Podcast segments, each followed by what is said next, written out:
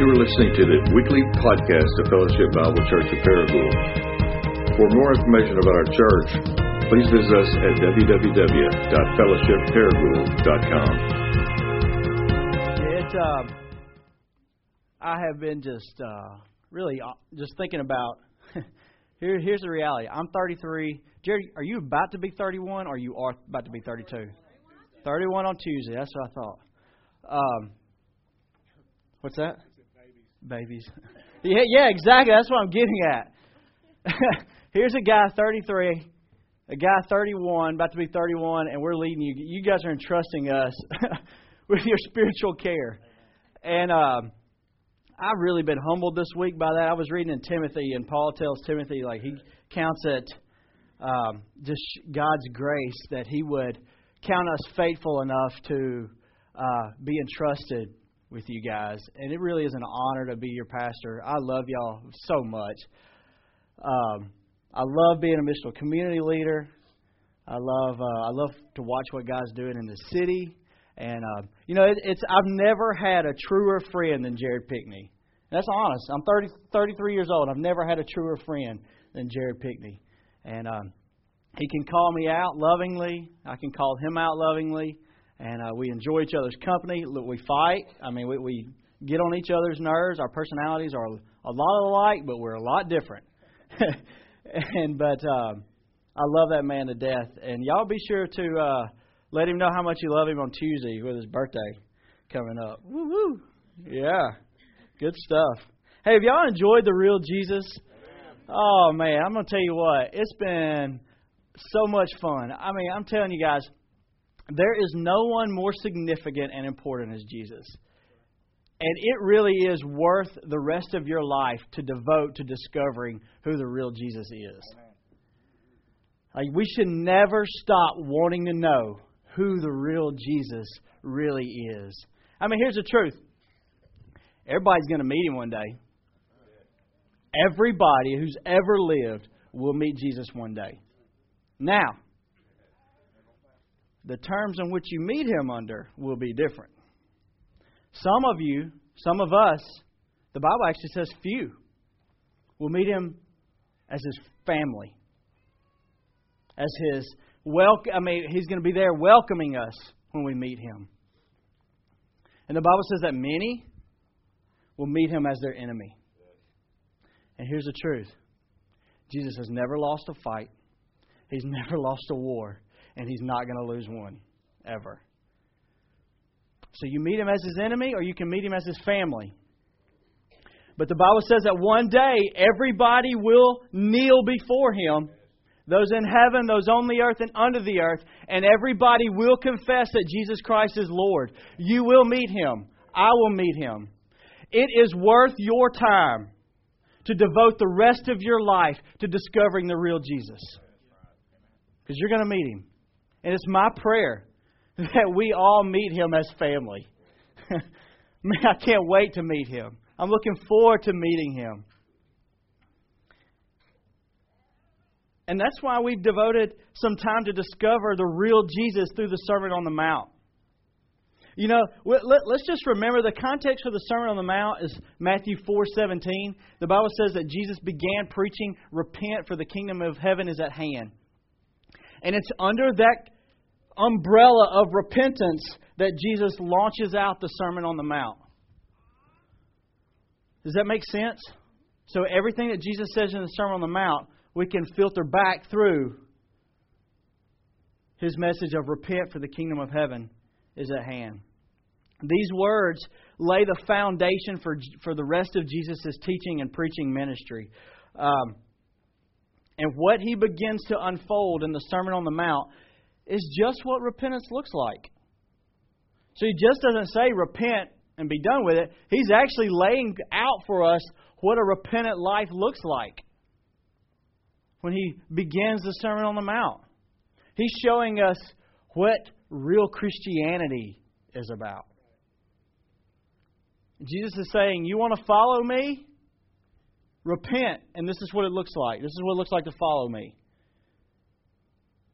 And here's the deal I don't know about you guys, But man, there's been some stuff that I've been reading and studying in here and listening for Jared, and even when I'm studying for my own, like stuff's pushing into me really hard. uh, man, I don't know if I want to be meek.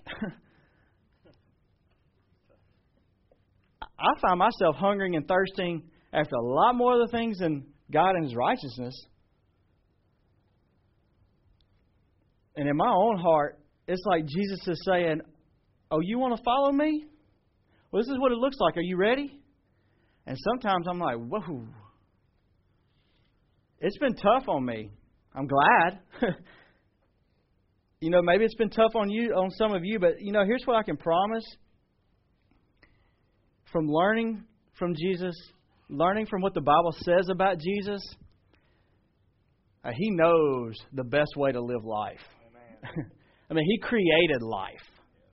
So, guess what? If He created life, then He knows the best way that life works.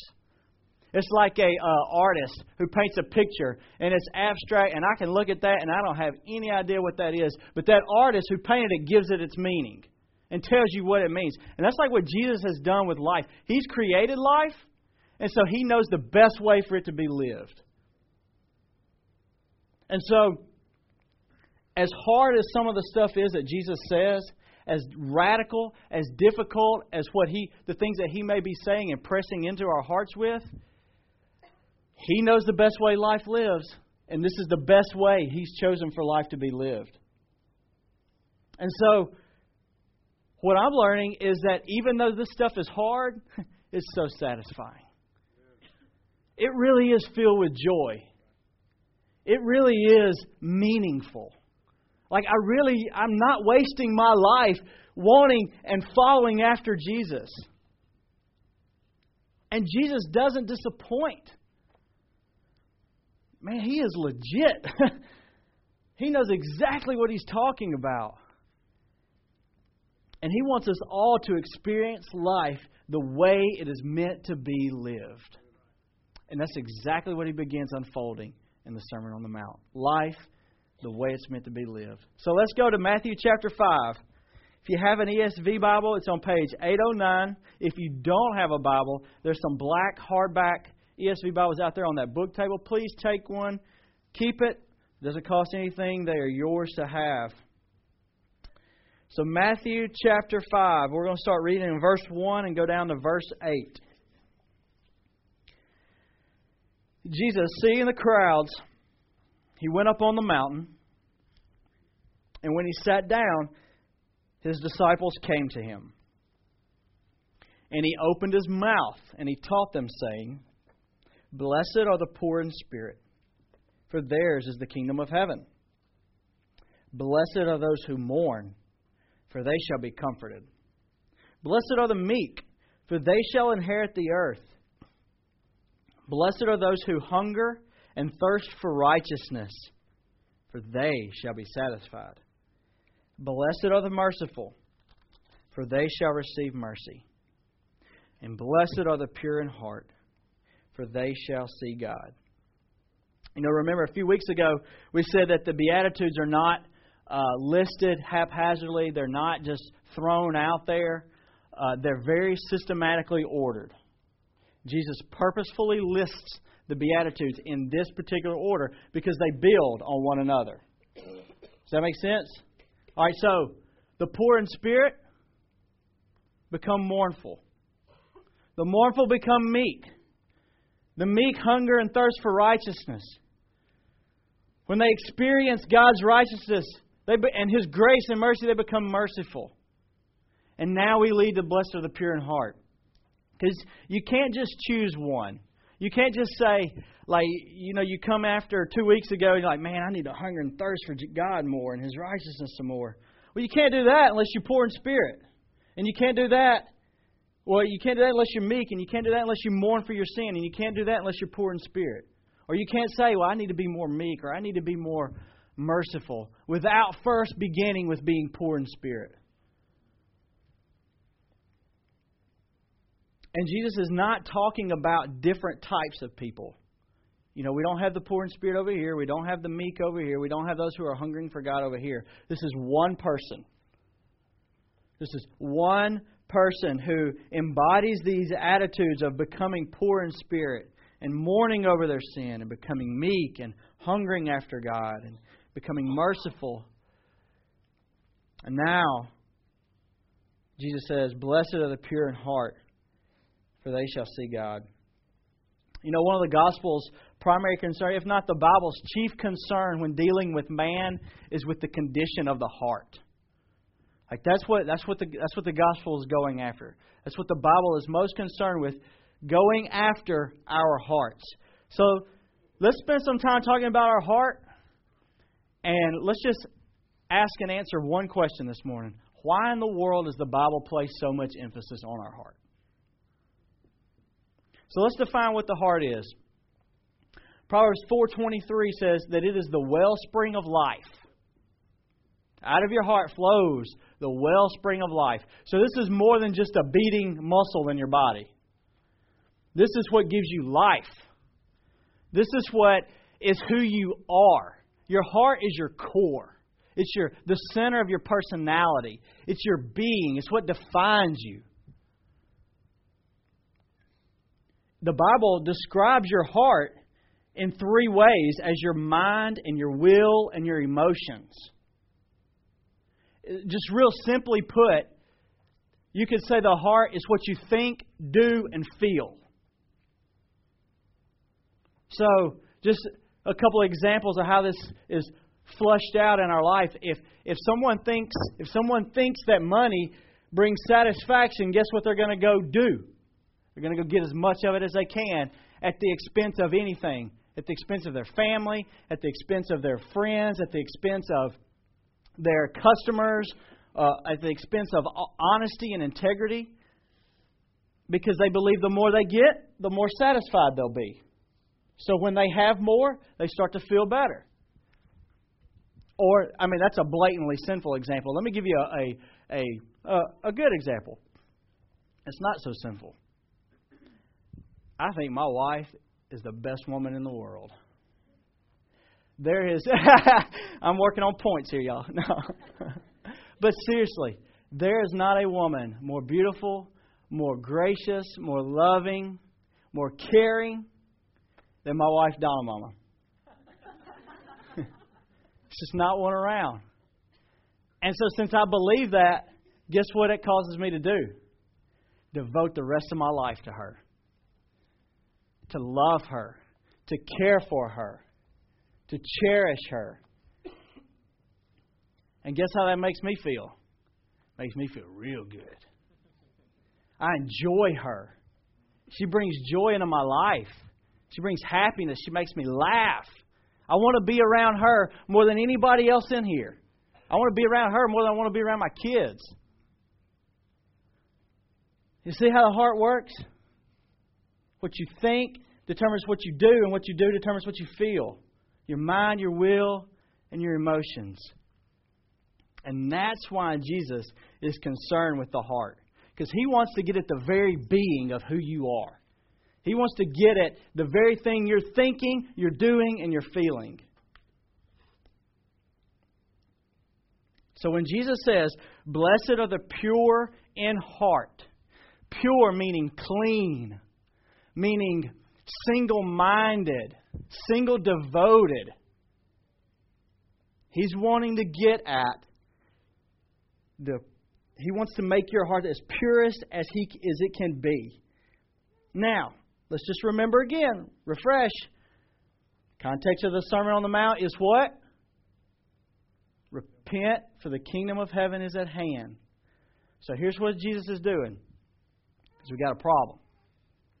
He's telling us, Blessed are the pure in heart, under the umbrella of repenting. So there's something we have to repent of in order to have a pure heart. And guess what that is? An impure heart.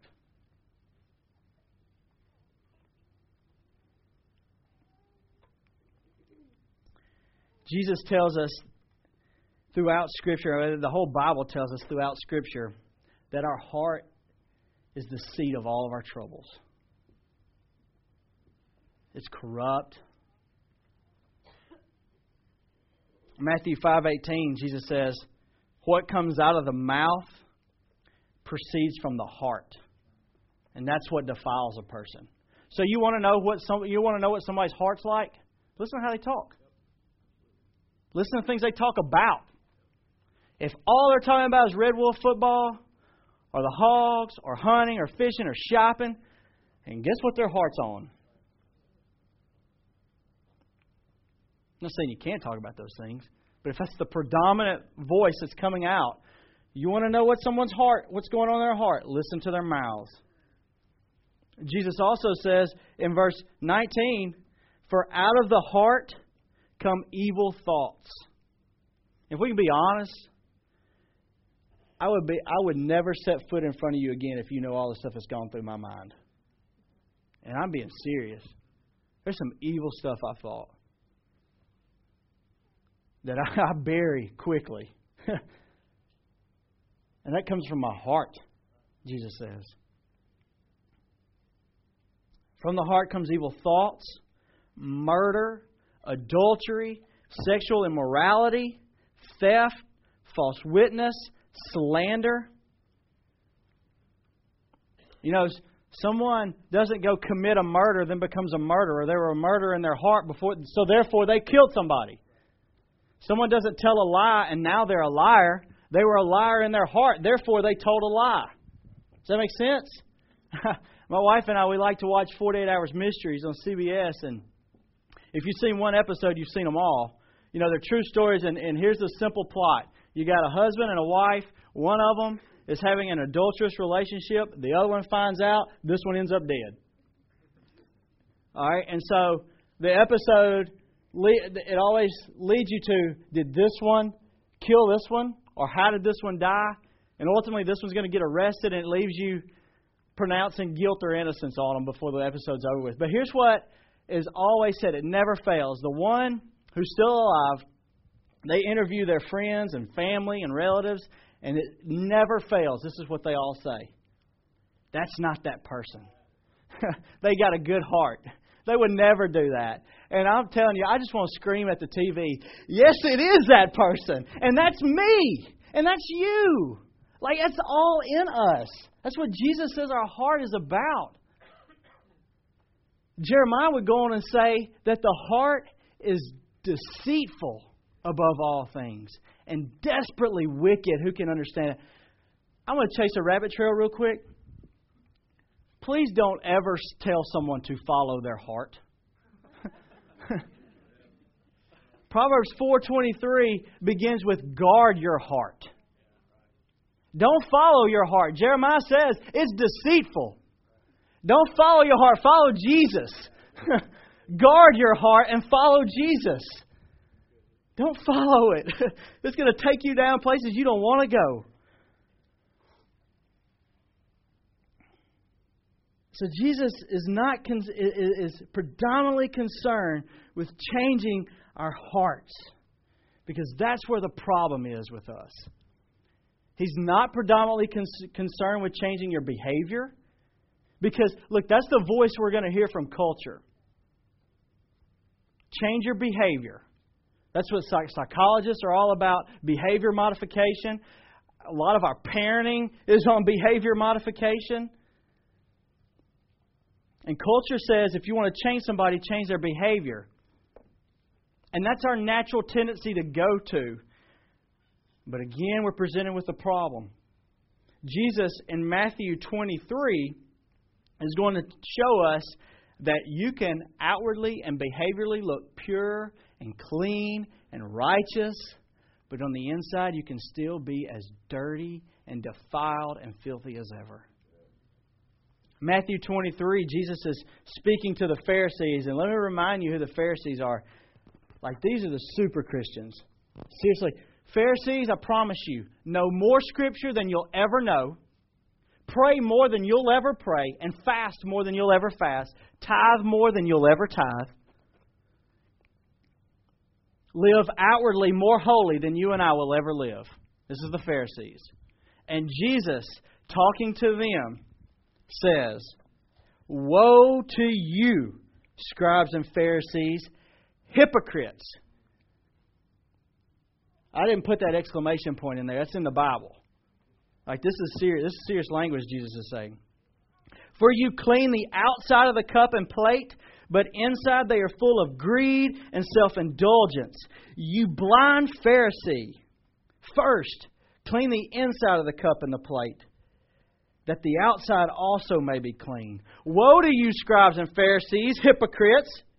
For you are like whitewashed tombs, which outwardly appear beautiful, but within are full of dead people's bones and uncleanliness. So you also outwardly appear righteous to others, but within you are full of hypocrisy and lawlessness. These are harsh words that Jesus is saying. We can appear righteous. We can appear as if we follow Jesus and love Him, and yet the inside of us be unbelievably defiled. I wonder if that's any of us this morning. You know, you may be involved in a missional community. You may be involved in a fight club. You may be actively serving in the context of Fellowship Bible Church. And outwardly, everyone would affirm that you follow Jesus and you love Jesus and you're a Christian. But what is really going on? What sin are you not confessing? What sins are you hiding? You know, how, how many of y'all heard someone say, I don't like the church because it's full of a bunch of hypocrites? Can I tell you, I played the hypocrite before. 12 plus years ago, I'd be going to youth group on Wednesday night, or I'd even be teaching, and I'd be coming off of a high from pain pills. Like, there was nothing about my life throughout the week that looked like I was following Jesus, but on Sunday morning, I was going to be sitting in the choir.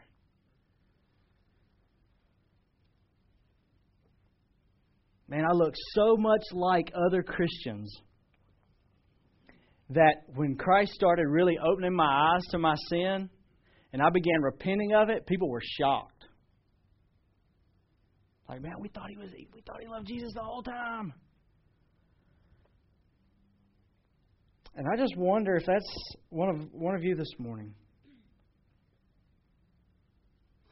Because the truth is, we're all playing some form of hypocrite. We're all sitting here singing. We're all sitting here living life in missional communities. We're going to be taking communion in a little bit. We're going to be giving of tithes and our offerings. We're going to say, yes, Christ is enough. But yet we're going to be so easily enticed and satisfied with our sin.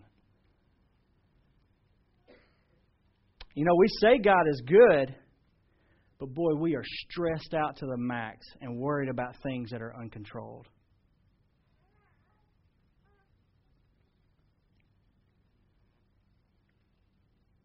Yeah, God is totally enough. But yet, we're going to go find satisfaction in something other than Him. Or, yes, Jesus is the only one that deserves praise and worship.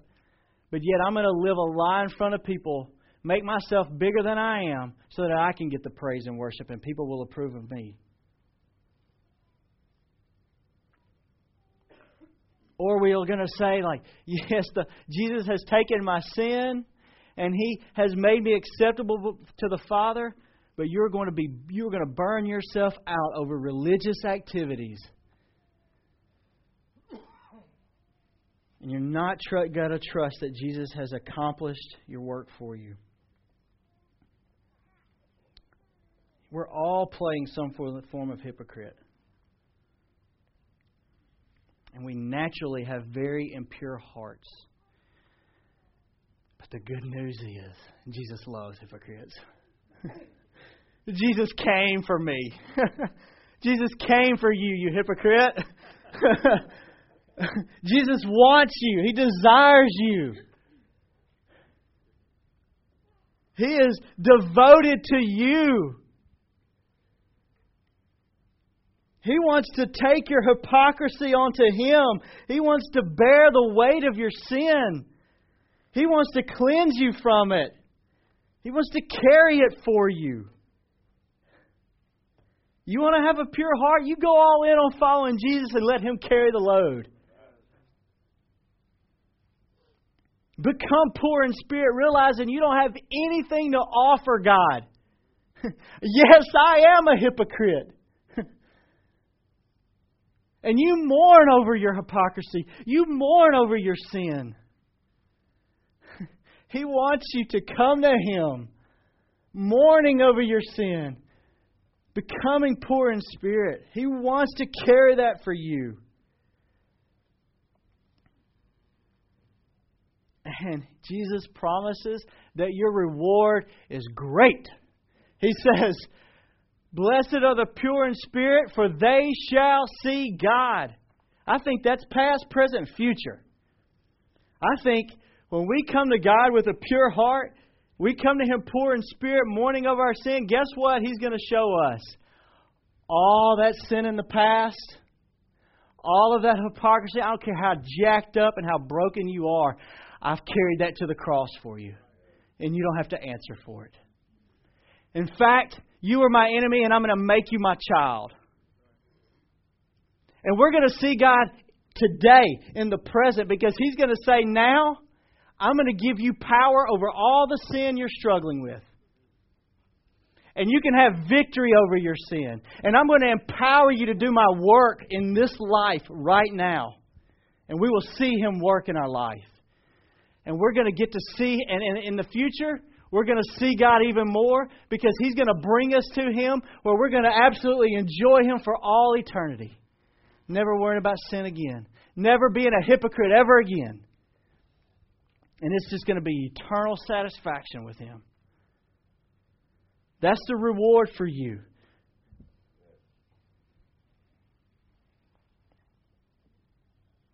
That makes following Jesus all worth it. And you know, each week we celebrate communion together and we celebrate what God has accomplished for us through Jesus. And it's going to be no different this morning. He has taken on our sin. He has taken on our hypocrisy. He has taken on all the weight of that for us so that we don't have to carry it. And He wants to show Himself to us. And so, as we close, Communion is a beautiful, tangible reminder of the gospel. To where Jesus says, This is what I've done for you. My body was broken for you. My blood was shed for you, so that you don't have to carry the weight of your sin.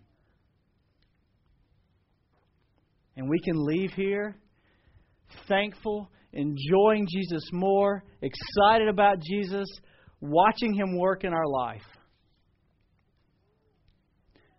So here's what we're going to do we're going to sing a song celebrating the new heart that God is giving us and working in us. And afterwards, we're going to take communion. All right, and communion works at fellowship. If you're visiting with us, when, when, the, when the song is over, Tim will lead us in a benediction, and you'll exit to your left, and you'll form a line, and there'll be some communion stations right here that people are serving us with. And if you're not a Christian, like there's no closed doors, at uh, fellowship. I mean, we're open books. But if you're not a Christian, like taking communion is not going to do anything for you. You're not going to have a prayer answered. You're not going to be forgiven of any sin. Um, God's not going to love you more. What we ask is that you receive, that you allow Jesus to carry the weight of your sin for you that we're talking about. And you just fly to Him, realizing your heart is impure and realizing that you are in need of a clean heart.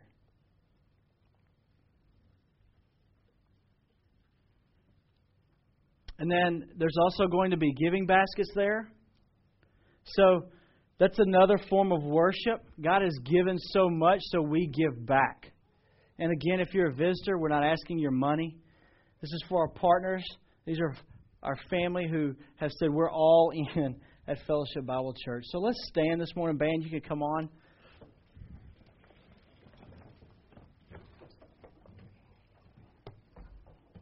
I'm going to pray for us. And then let's celebrate and continue worshiping in song and communion and giving. Father,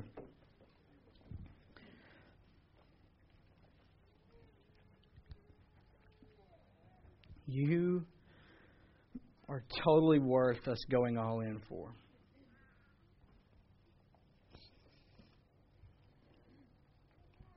There's no sin that we can hide from you.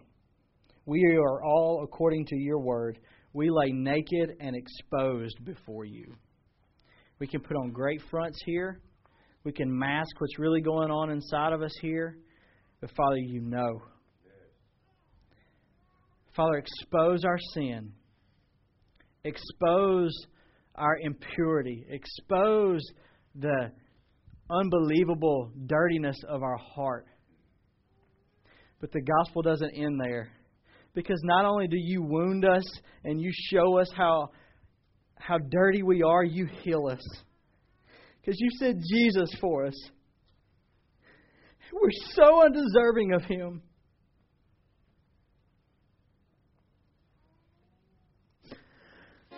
The depravity of my heart is deep.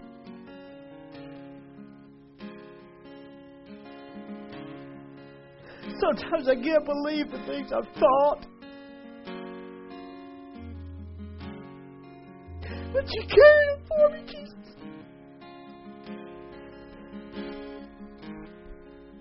Thank you for carrying it.